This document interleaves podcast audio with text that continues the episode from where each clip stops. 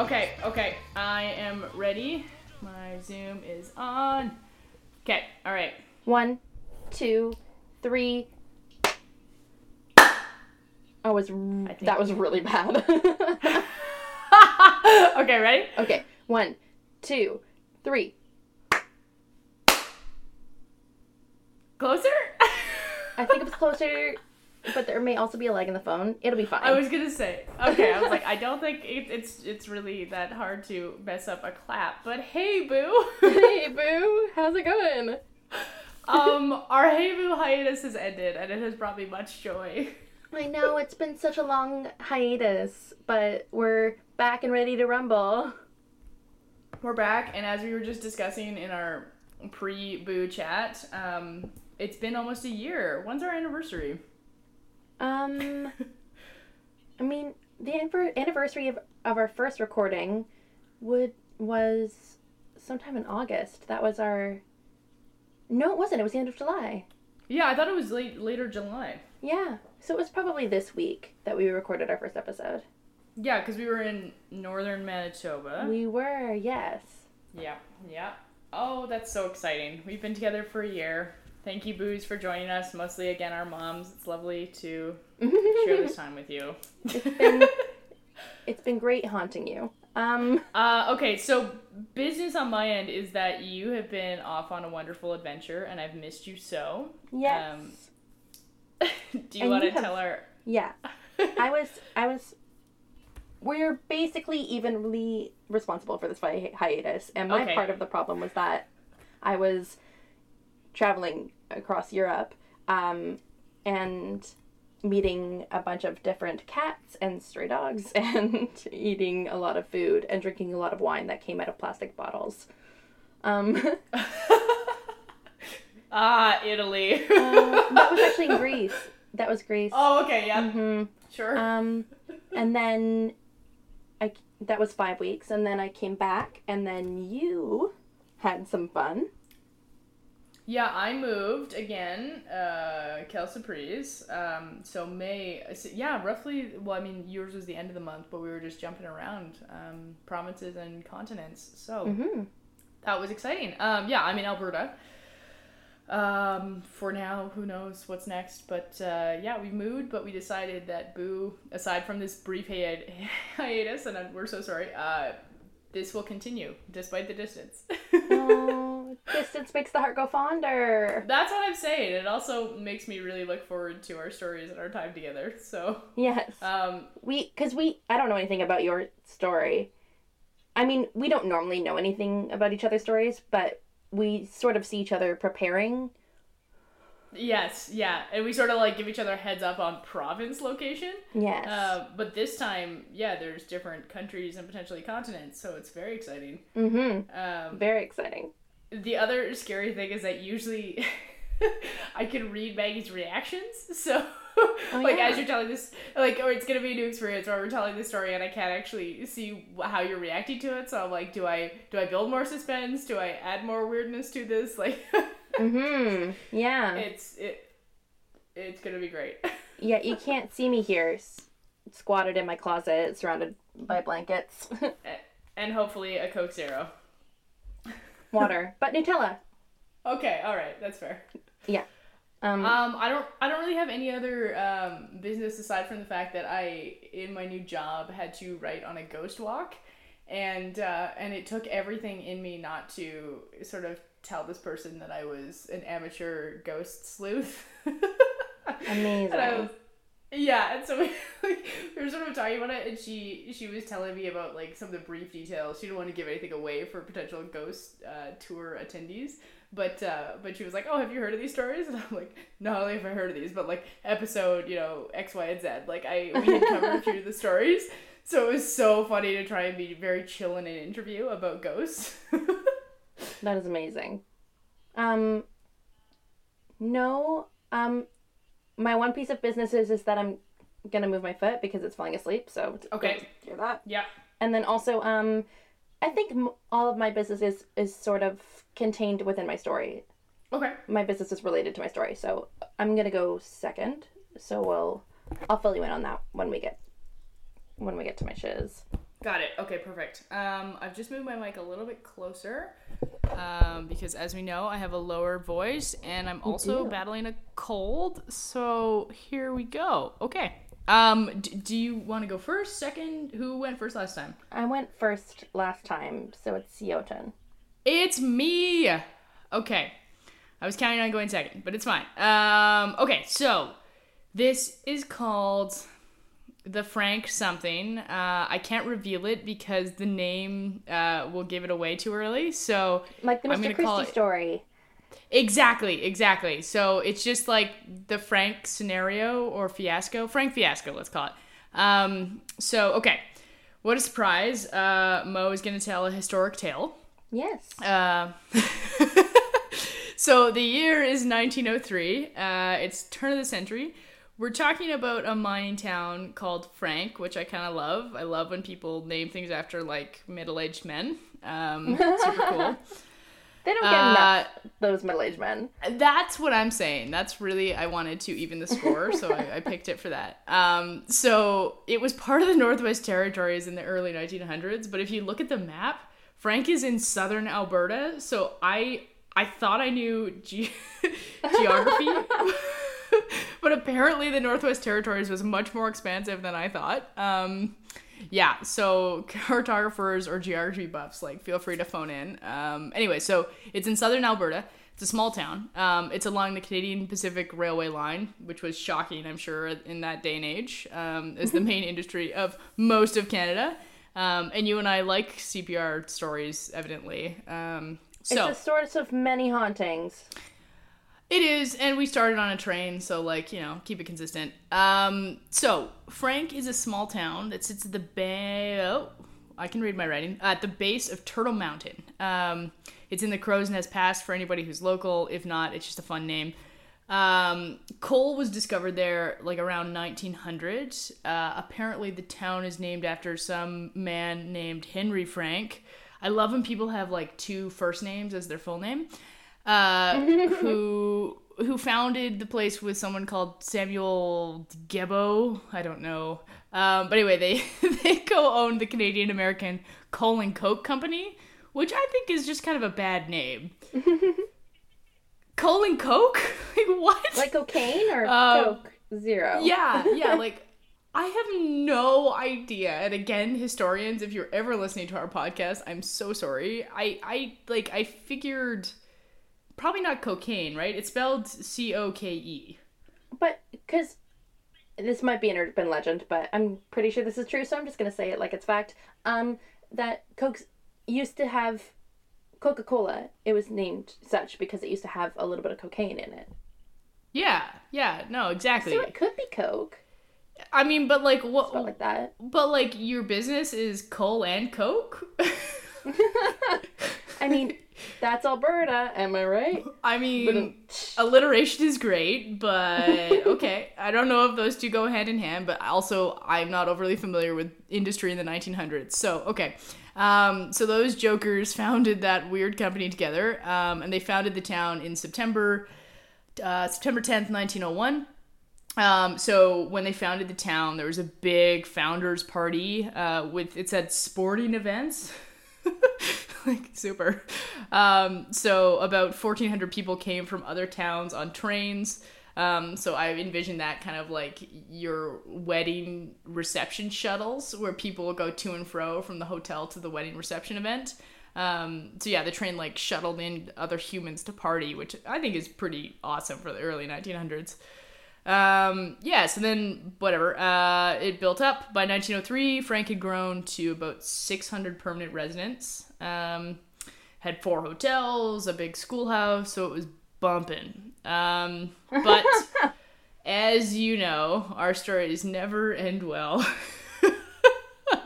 If you've ever listened to this podcast before, you should know that, so I'm sorry, but I'm not. Get off this podcast if you think it's happy.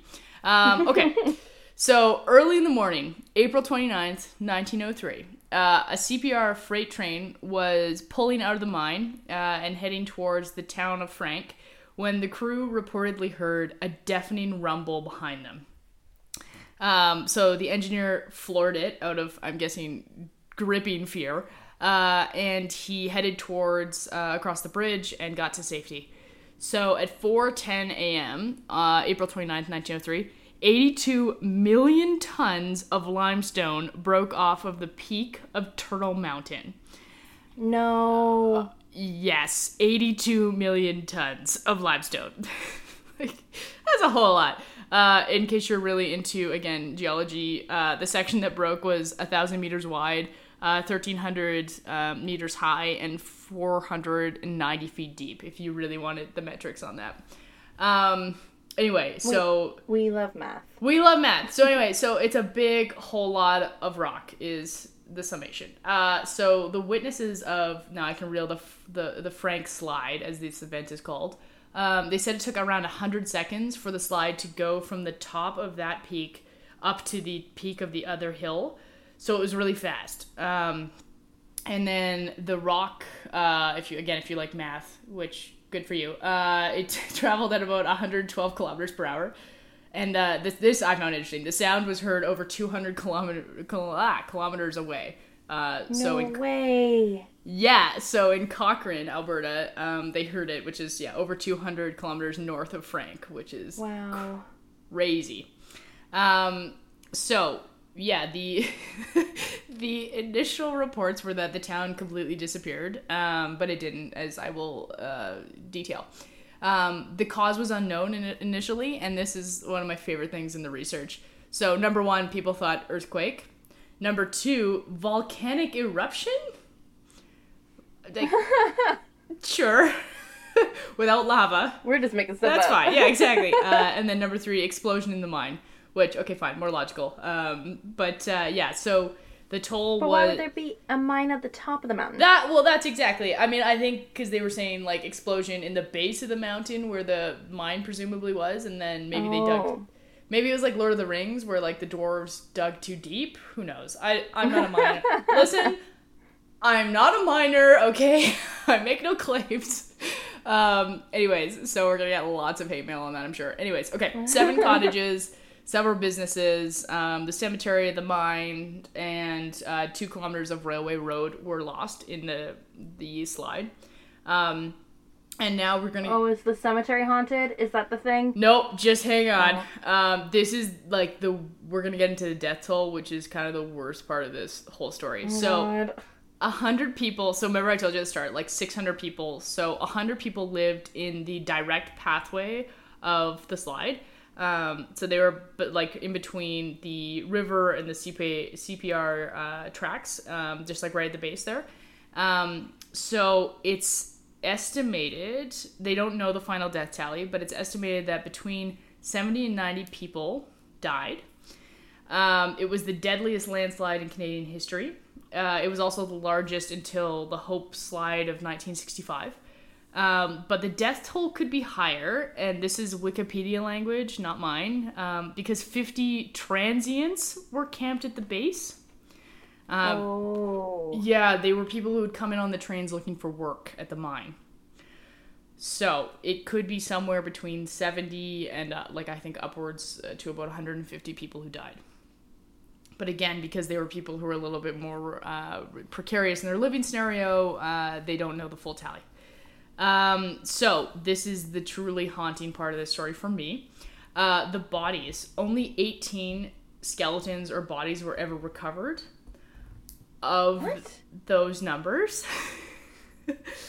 Yeah, so initially when the slide happened, only twelve bodies were found.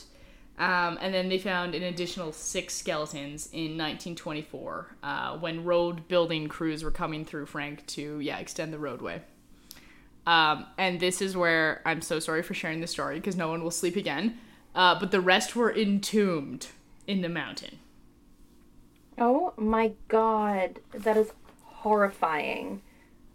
Yep. that's like that's like Pompeii. That's like the I saw those while I was at Pompeii, the bodies that they have casts of that suffocated under all the ash, and now they're just rock and they're just crawling on the ground trying to escape. That's fucking horrifying. Yeah, yeah, no, it's, and what's truly scary is that they did, like, they lost count of where people were, and again, like, the more transient population, they didn't know the numbers for, Um, yeah, so we just don't know. We do not know, but those people are potentially all entombed in the mountain. So awesome.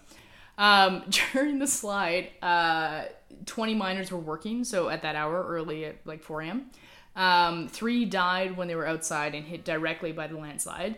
Terrible. Um, I'm so sorry to those families historically. Um, and then seventeen were trapped underground. Um, but this is, this is more positive. They dug their way out, uh, along a, like a narrow tunnel or seam of coal as they described it. Um, but it was really toxic because the coal was filling the air, obviously, and they were entombed. Um, and it was, and people were becoming weaker, but those, after thirteen hours, those seventeen guys managed to break out of the rubble, um, and escape, which was really great.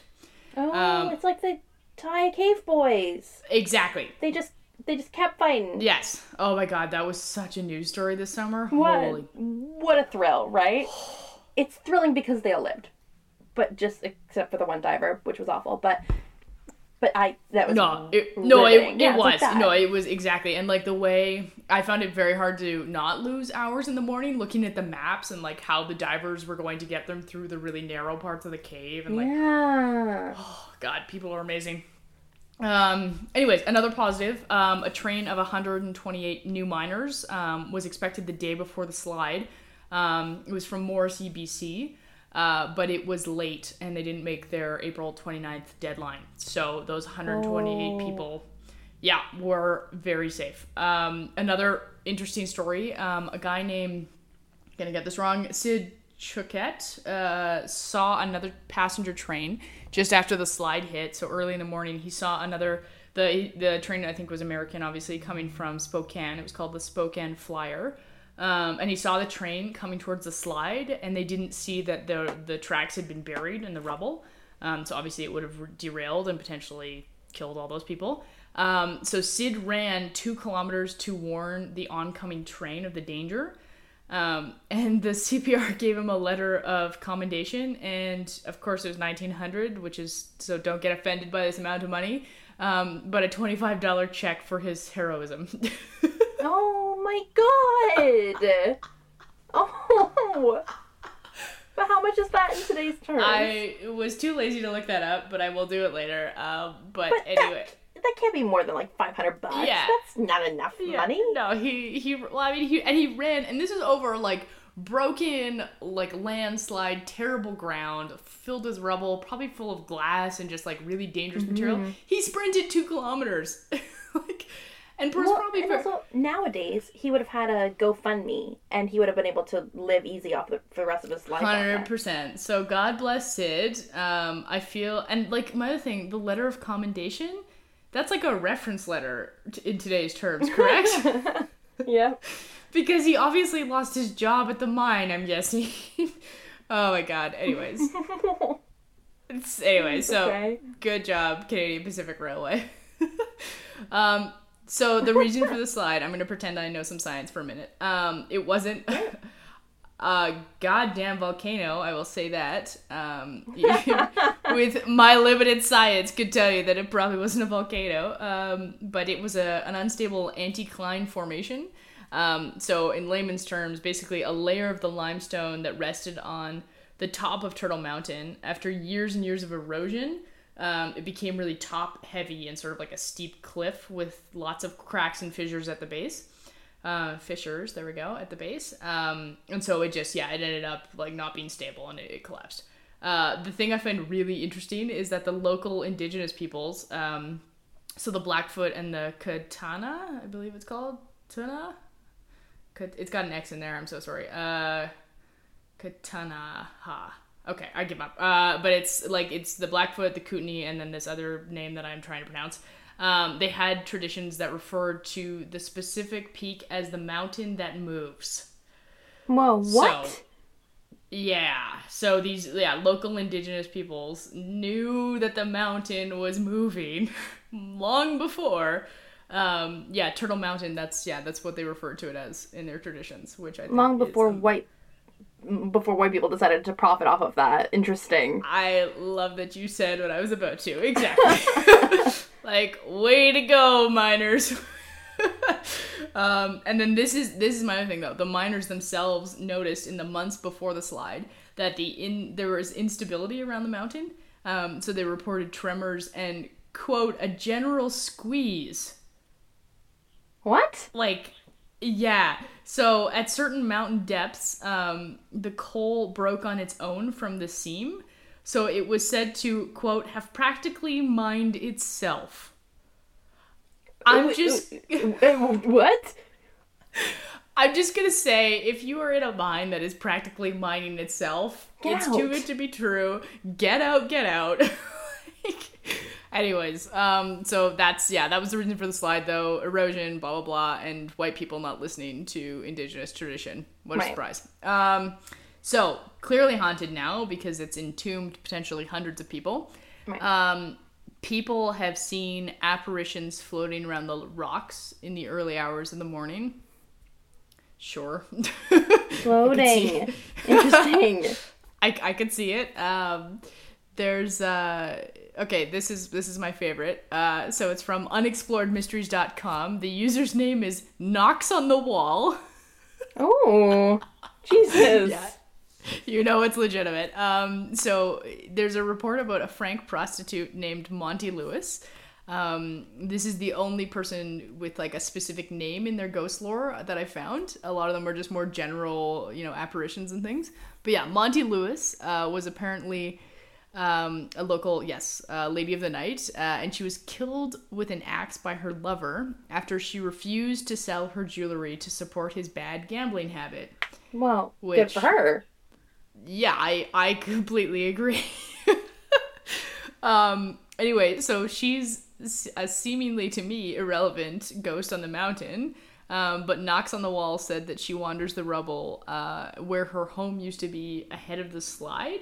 So she didn't die in the slide, but she had a house that got wiped away. Oh, it's sort of like the lady in, at the Alberta ho- hotel who doesn't know that her room completely, is gone. Completely, completely. Just wandering so, yeah. around, like, where's my but, house? Yeah, like, what has happened? I think that's probably all the ghosts here. They're like, what has happened here? Um, so yeah, so anyway, Monty Lewis is kind of the famous, yeah, prostitute ghost. God bless her. Um, an archaeologist found remains uh, around in the twentieth century. Completely didn't give a date. Helpful. Um, tried to see. He tried to stay the night on the mountain, um, but he had to leave because a pickaxe wielding ghost was stalking him. Why do? What is with the axes? Thank you. That was my question. Is that what you use to mine coal? Must be. I mean, I, a pickaxe, I, I guess that would make sense, but... I, I I guess, again, I needed to Google more about coal mining, because why, yeah, why are these all, like, dwarves? Like, I again, I don't understand why they were wielding axes, but, all right. Um, anyways, uh, generally people on these fun websites I was on uh, believe the ghosts float around the rubble uh, looking for their loved ones, because they don't know the slide was so fast and they died so quickly that they don't really know what's happened. No... Yeah, yeah. Um, this one's also very creepy. People report seeing coal lanterns flicker on the mountain at night. Oh, no thank you. No thank you to flickering lights. I can do the ghost wielding a pickaxe, but I don't I don't like the lights. So that could be people who, you know, camping on the mountain. Did yeah, like camp these... on the mountain? I think so. I mean, apparently this archaeologist did, so I'm certain that other people probably do. Yeah. Right. Other dummies, um, right? Because other, other yeah. Guys, we know happens guys. There.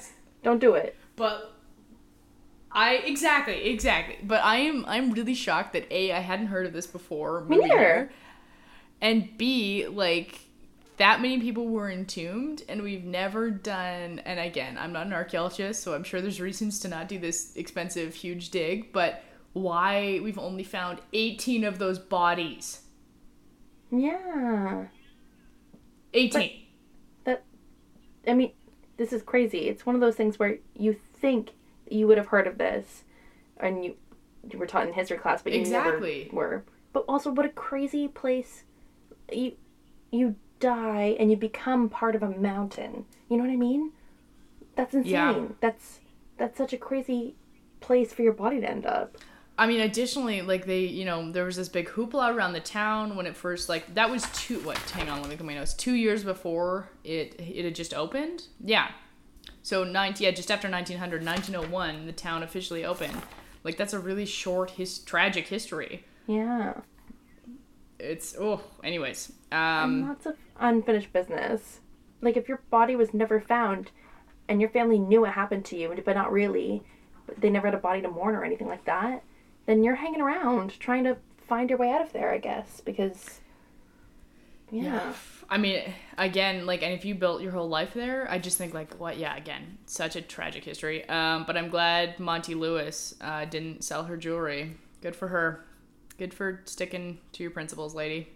Um, yeah. Anyway, so it's, yeah, there's tons of sort of general reportings of, of seeing the ghost, but I just think, like, I'm shocked that there aren't more specific families mentioned in a lot of the, the blogs and things like that. Um, because, and some of them were terrible. Like, some, some people went out for, like, an early morning walk or couldn't sleep or things, so their whole family got wiped out. So there was, like, sole survivor stories. Oh, God. Um, yeah. Yeah. And, like, or, like, a part of the house that they slept in wasn't wiped away. So, like, there's just, like, there's, yeah, there's sort of scattered, terrible stories like that. Um, but I'm just, again, I'm shocked that when I came across this, that I, I had personally never heard of it. So, holy smokes. Um, and I thought I would commemorate the fact that I have moved to this province with all these terrible stories. Uh, yeah. So Frank now has, it's smaller, but it's the population, um, grew back up. I think it's around two hundred. So it's kind of like a small hamlet of surrounding areas. Uh, it's got a new memorial plaque. So that's cool. Um, and it's got a Frank Slide Interpretive Center, which opened in the nineteen eighties.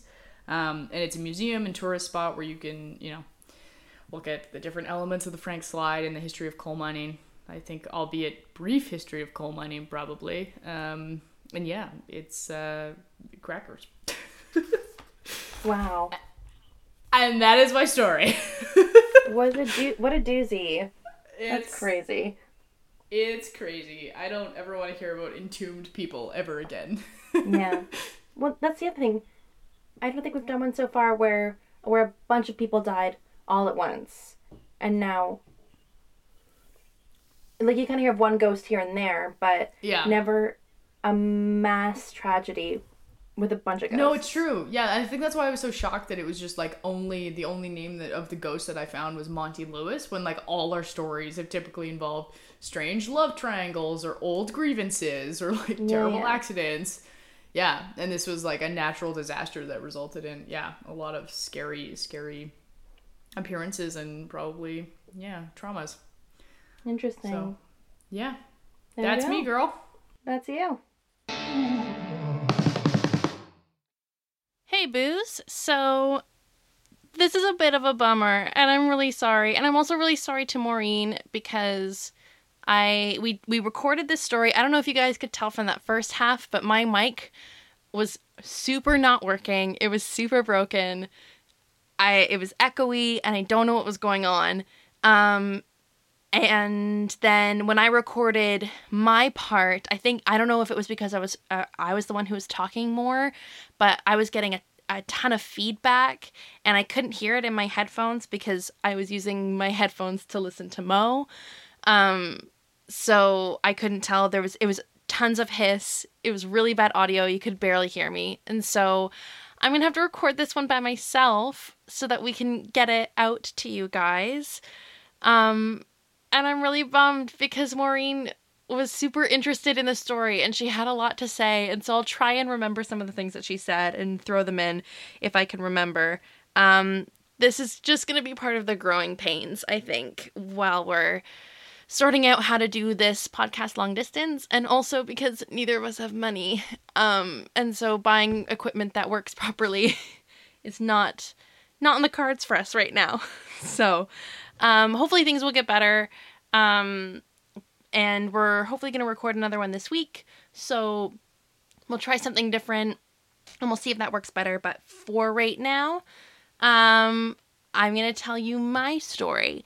And so my story, my bit of business that I mentioned at the beginning is that this is not a Canadian story, and the reason I'm telling it anyway is because I got to go to this place while I was in Europe, and I had a bit of my own paranormal experience while I was there, so I wanted to talk to you guys about it. Um, and by guys, I mean mom. Moms, as per usual. Um, so this is my story, and it's about the Palace of Holyrood House, or Holyrood Palace, uh, which is the official palace and official residence for Her Majesty Queen Elizabeth the Second. And as a note, we use proper titles here for living monarchs. None of that Meghan Markle bullshit. That is Her Royal Highness, the Duchess of Sussex to you. Don't get familiar. You don't know her. Uh, she earned that title. You know, kind of. Anyway. Um...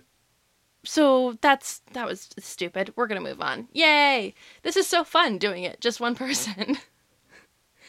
um, so I took a tour of the palace while I was in Scotland.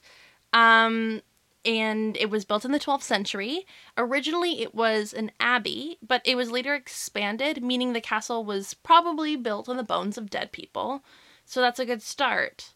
Uh, you can still visit the Abbey today, um, which I did, and there's all the tombs there. Um, not all of them are marked, um, so there's a couple people who might be there who are unnamed, um, but most of them seemed a little bit newer, actually. And by newer, I mean like seventeen hundreds, but they did seem newer. Um, but there was also a lovely cat there, and by lovely, I mean he came up to you and bit you, so that's good. Um, Holyrood Palace was famously the residence of our dear Mary, Queen of Scots, who, as a Scottish person, I love. She was born in fifteen forty-two, and she was from the House of Stuart. Her father, James the Fifth of Scotland, died just days after she was born, meaning she was technically Queen of Scotland at just six days old, um, which Maureen and I find hilarious because... You know, we're still getting our shit together, and she was queen of a country at six days old. Uh, couldn't hold her head up, but that head had to wear a crown. Um, so when this happened, King Henry the Eighth of England created a treaty with her father that stated that when Mary was ten years old, she would marry Henry's son Edward, um, to unite Scotland and England. So that's gross. Uh, yeah, but you know what, I think ten, ten is a, is a ripe age to get married, I think. Um, this was later rejected by the Scottish Parliament, um, which now, I'm not sure if it was back then, but now it's actually right across the street from Holyrood Palace, uh, the Scottish Parliament. It was important to note, um, or is important to note, that she was the only living and legitimate child of King James of Scotland. Um, and that comes into play later with all of the um, Elizabeth and Mary drama, which I'm sure you know a little bit about. But she went to France to study while regents, who are the people who rule the country in the stead of a minor, uh, led Scotland. The French took her in because at the age of three, she was promised to King Henry the Second's son, the French king, King Henry. Um, so his son was also three years old. Um, he was the Dauphin of France, and his name was, of course, Francis. And um, a bunch of Henrys, I guess, are at this point just fucking her over. They all want to promise her to some dude to unite a bunch of countries, as if that's all women are for. Oh, what a fun time. Um, so um, she and Francis, I guess, as kids, apparently got along really well. Um, and Henry's wife, Catherine de' Medici, who was of the famous Medici family uh, from Italy, um, adored Mary and took her under her wing. She was described, Mary was described as vivacious and beautiful and clever. She learned to play the lute and the virginals, which is a kind of harpsichord. Uh, she wrote prose and poetry and rode horses and did falconry and needlework, and she spoke so many different languages. She learned French and Italian and Latin and Spanish and Greek, and she already knew Scots when she got there. Um, so she was, a- around the age of sixteen, she ended up marrying Francis at, at Notre Dame in Paris. And that same year, Elizabeth the First became Queen of England. But it was contested because Henry the Eighth had written the Stuarts, the Stuart family, out of succession in his will and testament, because the Stuarts were a Catholic family and he had become Protestant. Remember how he created that church so that he could get a divorce? It was that. So um, he didn't want Catholics to take over the throne. Um, but Catholics in England believed that Mary was the rightful heir to the English throne instead of Elizabeth, because she was the eldest surviving grandchild of Henry the Eighth's older sister. Don't bother keeping up with the family tree. It's not, it's not important. I find it interesting. Um, so Henry the Second, um, the King of France, Francis's father, died about a year later after their marriage. Um, he died in a joust, which Maureen and I found hilarious, because why the fuck are you letting your king joust? If it's not a war, it wasn't a war. I think it was just a, like a competition, a regular competition. But yeah, he got injuries in a jousting match and he friggin' died.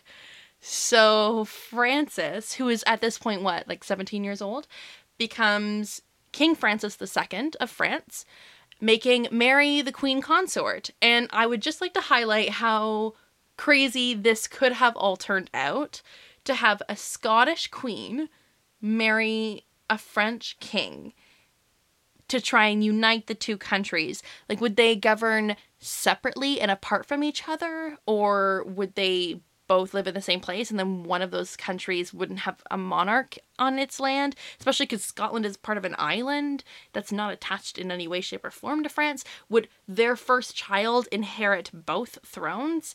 Like, if this had gone through and, and played out, that would have changed the course of history as we know it.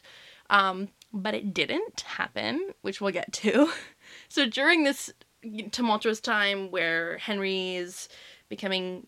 dying and Francis is becoming king and all that, there's also um, uprisings in France and Scotland, and also Mary's mother died back home in Scotland, um, and Mary's devastated and grieving, and during this time England tried to get Mary to sign a treaty that recognized Elizabeth's right to rule England.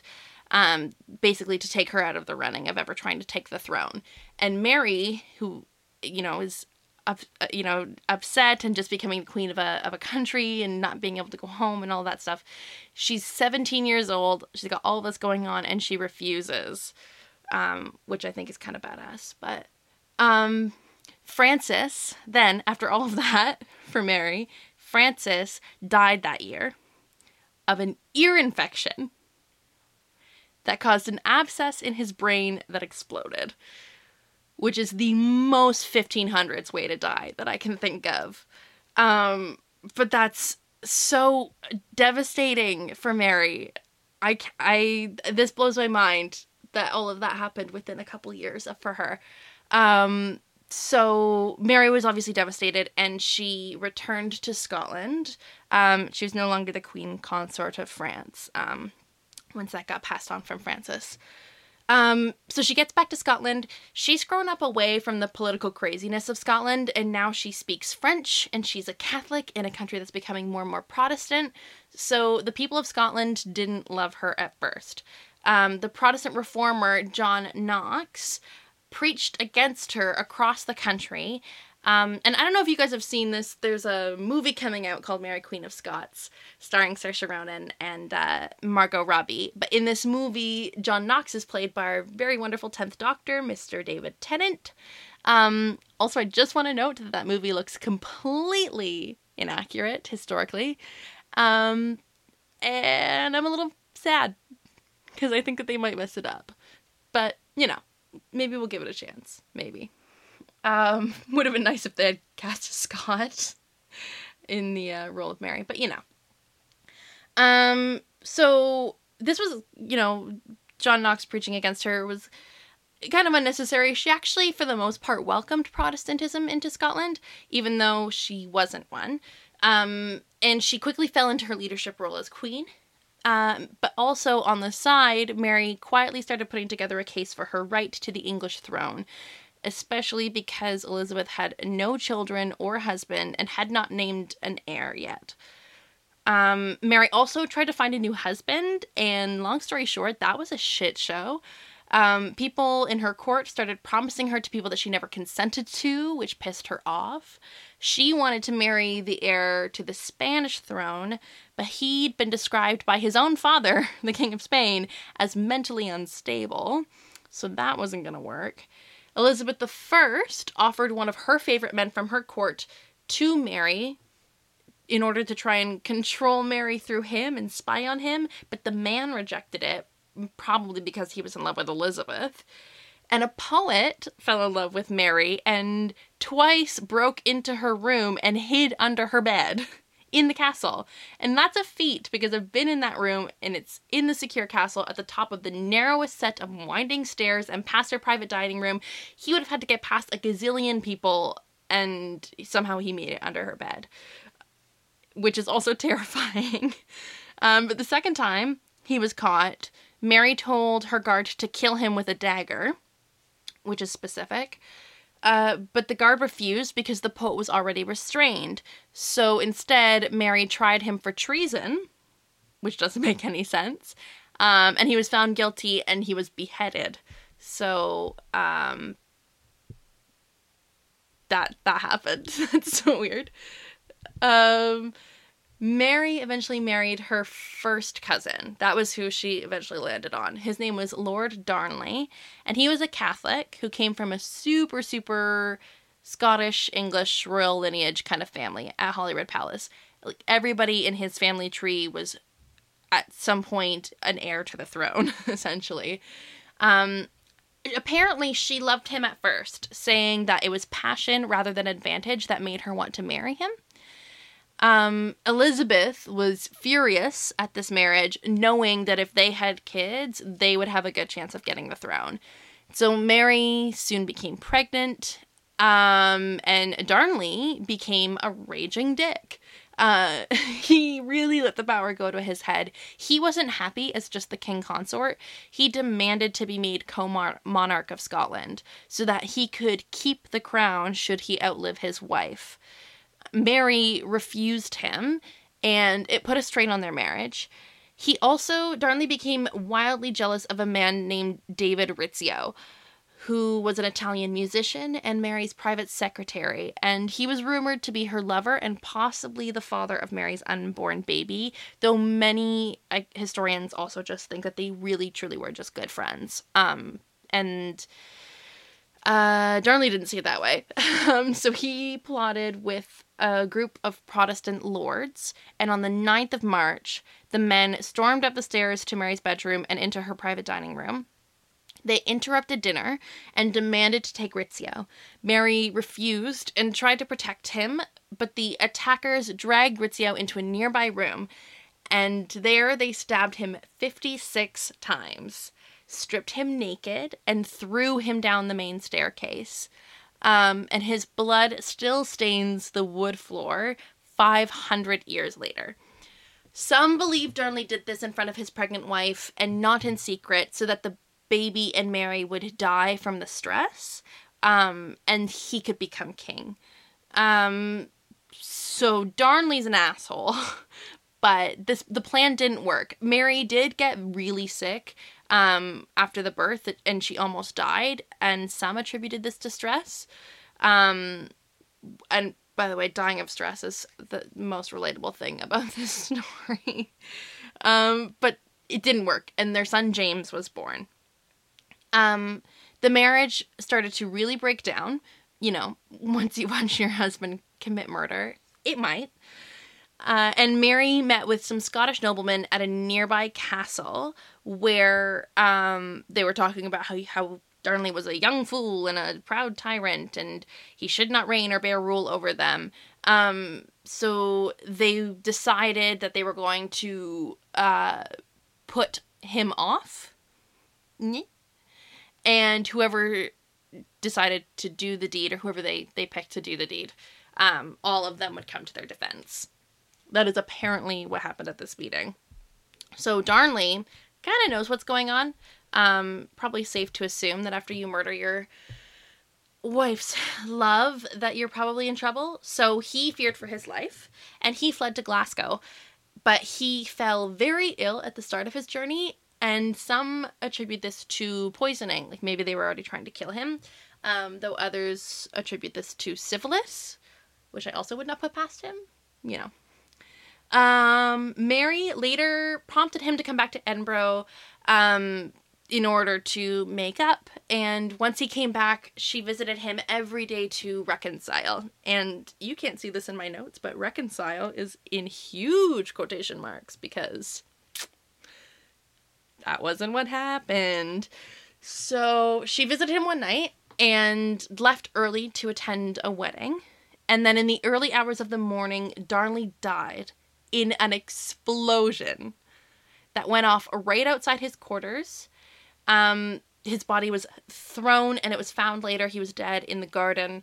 Um, many believed she and her nobleman friends were involved. Mary and her nobleman friends were involved.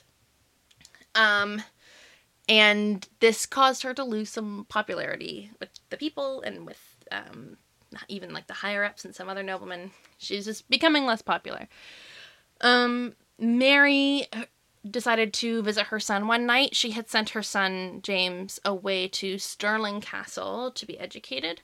Um, so she visited him one night, and on her way back, um, one of the same noblemen uh, who helped her carry out this plot uh, to kill Lord Darnley, uh, and many people think it was the person who ultimately did do the deed and killed him.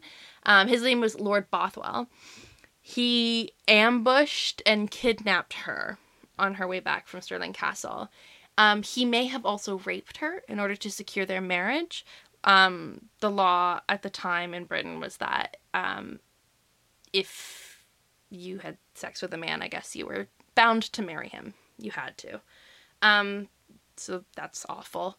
Um, and so they married shortly after. But there was also one nobleman who wrote to London, um, I think to Elizabeth, um, to tell her what happened after Bothwell and Mary's wedding. And he said that things may um, seem forced, but that it wasn't, and that Mary knew what was going on, um, and that they had planned for Bothwell to, you know, take her and kidnap her so that um, it would look like she was forced to marry him. Um, Bothwell was a Protestant, um, and he was, again, accused of murdering her last husband, and he had only divorced his wife twelve days before he married Mary. So many Scots were very unhappy with this, and they raised an army against Mary and Bothwell. Um... And I think that they were going to fight, and then they decided that they weren't going to. And so they had a big public embrace on the battlefield, and then they were separated. And after that, they never saw each other again. Bothwell fled to Norway to try and gain support for Mary, where he was later imprisoned, became insane, and died. And the lords took Mary to Edinburgh, where crowds of spectators denounced her as an adulteress and a murderer. She was imprisoned, and during this imprisonment, she miscarried twins. She was also forced to abdicate the throne, leaving it to her one-year-old son, James. So, yeah, this all happened in one year. It's been one year since she gave birth to James. Um, this timeline is so crazy. So, Mary escaped prison and fled to England to ask Elizabeth to help her regain the throne. Uh, the Scottish throne. Um, but Elizabeth didn't ever meet Mary. The two never met, which is my main problem with this Mary, Queen of Scots movie. Elizabeth and Mary never met each other in real life. Um, instead of helping Mary get the Scottish throne back, Elizabeth conducted an inquiry into Mary's involvement in her husband's murder. Um, the verdict was not proven, and Mary remained in custody, um, and then during which time her half-brother, who was a regent for James, because James is now the King of Scotland, um, he was assassinated by a supporter of Mary who wanted to see her back on the throne. And a fun fact, that was the first recorded assassination with a firearm in history. Um, at the same time, Scottish the Scotland saw a Catholic uprising. Um, and so all of this convinced Elizabeth that Mary was a threat, that people were willing to kill to put her back on the throne, and that um, there was a Catholic uprising over the Protestants. Um, so a bunch of political bullshit went down. It's a lot to get into. But eventually, Mary really just wanted to get out of prison. I mean, her prisons were okay. They were like cottages and stuff. She wasn't in a cage, but... Um, It wasn't nice, and she wanted to go home and see her son. So Mary offered to return to Scotland, give up the Scottish throne, renounce any claim to the English throne, and form an anti-France offensive to show her support for England, and also retire. Her only demand was that she be released to go back to Scotland. Um, but in a twist, her son, James... who was, I guess, old enough at this point to make a call like this. I assume he's probably still a child, or at least very young. Her son turned on her and signed an allegiance with Elizabeth, uh, so virtually abandoning his mother. Um, so Mary is pissed and devastated, and she doesn't know how she's going to get out of prison. So at this point, she is presented... By her, from her supporters, she's presented with a plan called the Babington Plot. Um, and the plot was that those loyal to her would travel to Spain, which was a Catholic country, and convince them to invade England, execute Queen Elizabeth, and put Mary on the English throne. Mary consented to this plan and ended the letter with, "Let the great plot commence," signed Mary. Unfortunately for Mary, these letters were intercepted and led to Mary's trial for treason. Um, she defended herself to the nines. She um, was denied the opportunity to review the evidence, the letters. She was denied access to legal counsel.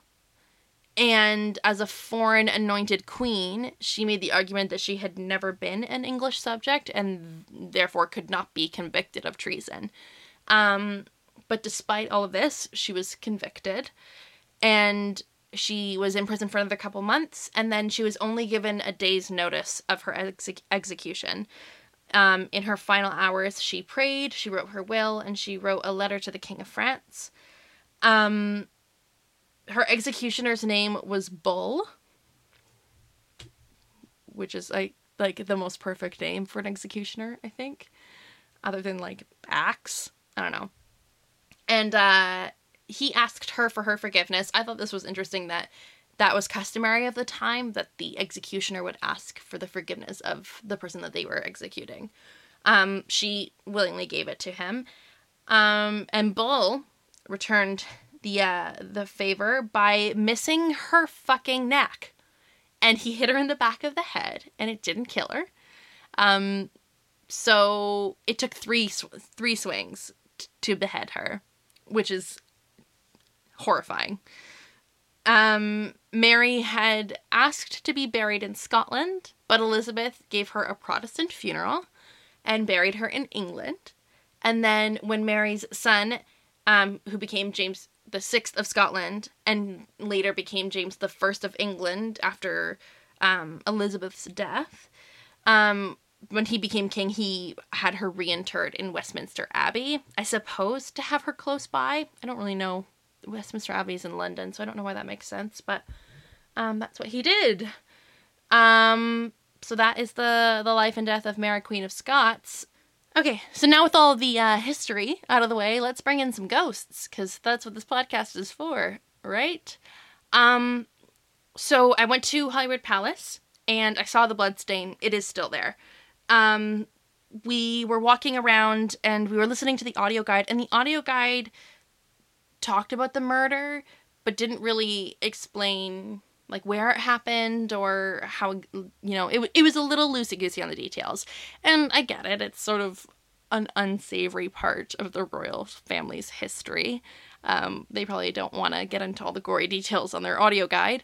Um, but we were a little confused. But anyway, we left the room where we thought the murder happened. Um, and we walked into the next room. and uh, we didn't see the blood stain.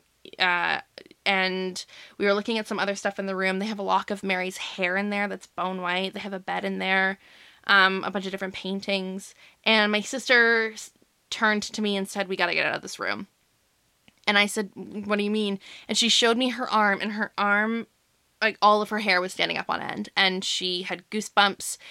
And she said to me that it felt like someone was squeezing her arm, but it felt like when you're getting a your blood pressure done, and it's just really uncomfortably tight. Um, and she was really freaked out, and she wanted to go. And I said, no, no, no, like, we're almost on the tour. This is really cool. Let's just stay. Um, and I had a couple questions that I wanted to ask about Rizzio. So we went up to one of the tour guides, and we said, sorry, in the last room we kind of missed a lot of the story about Rizzio. Could you tell us what happened? And so she took us back into that room and told us what happened, and then told us that Rizzio was actually dragged through that room, and he had been murdered in the next room, which is the room where Bronwyn had that weird reaction with her arm.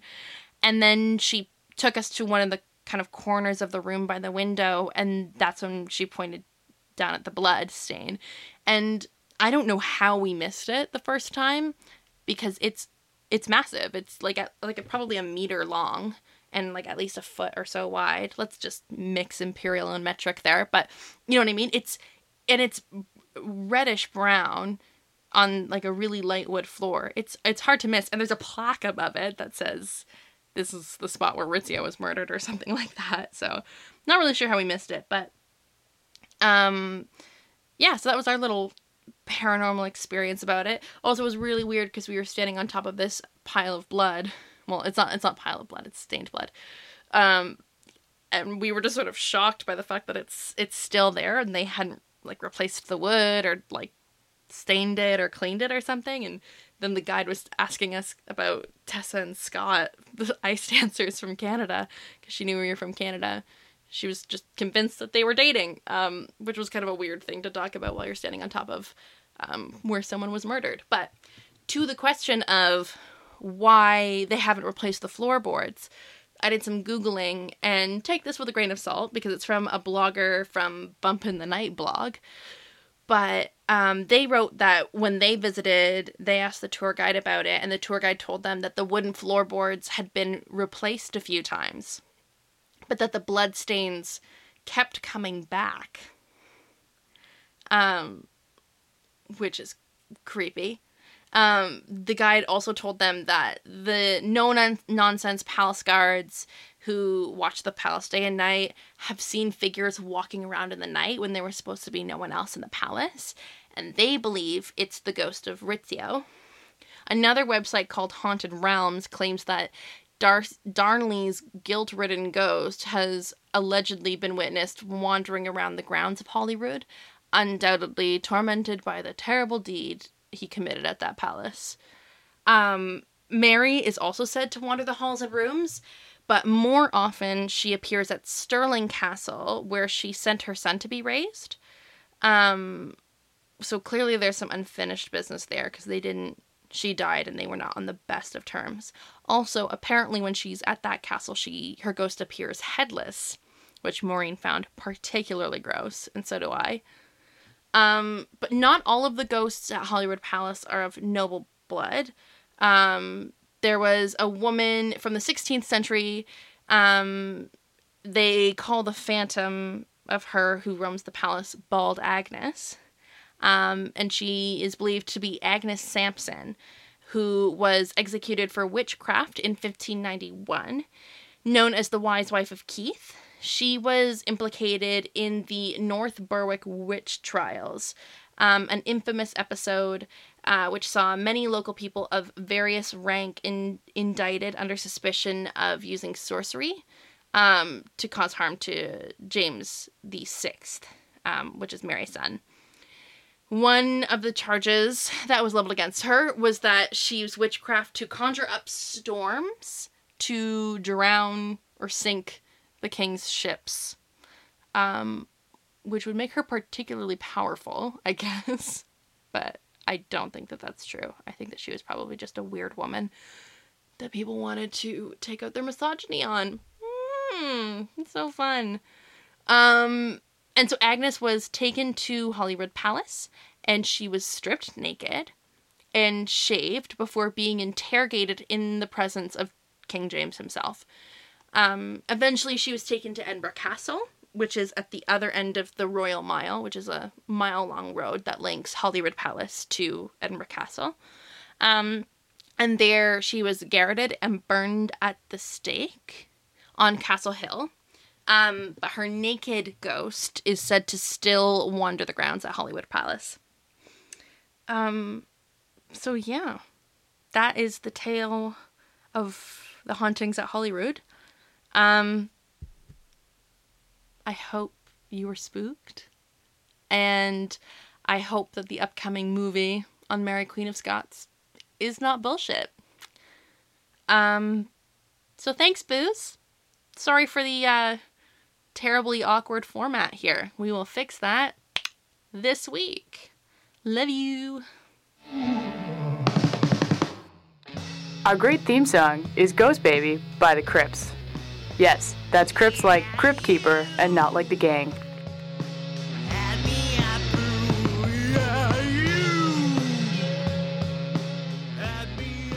If you'd like to contact us, send us an email at heyboopodcast at gmail dot com.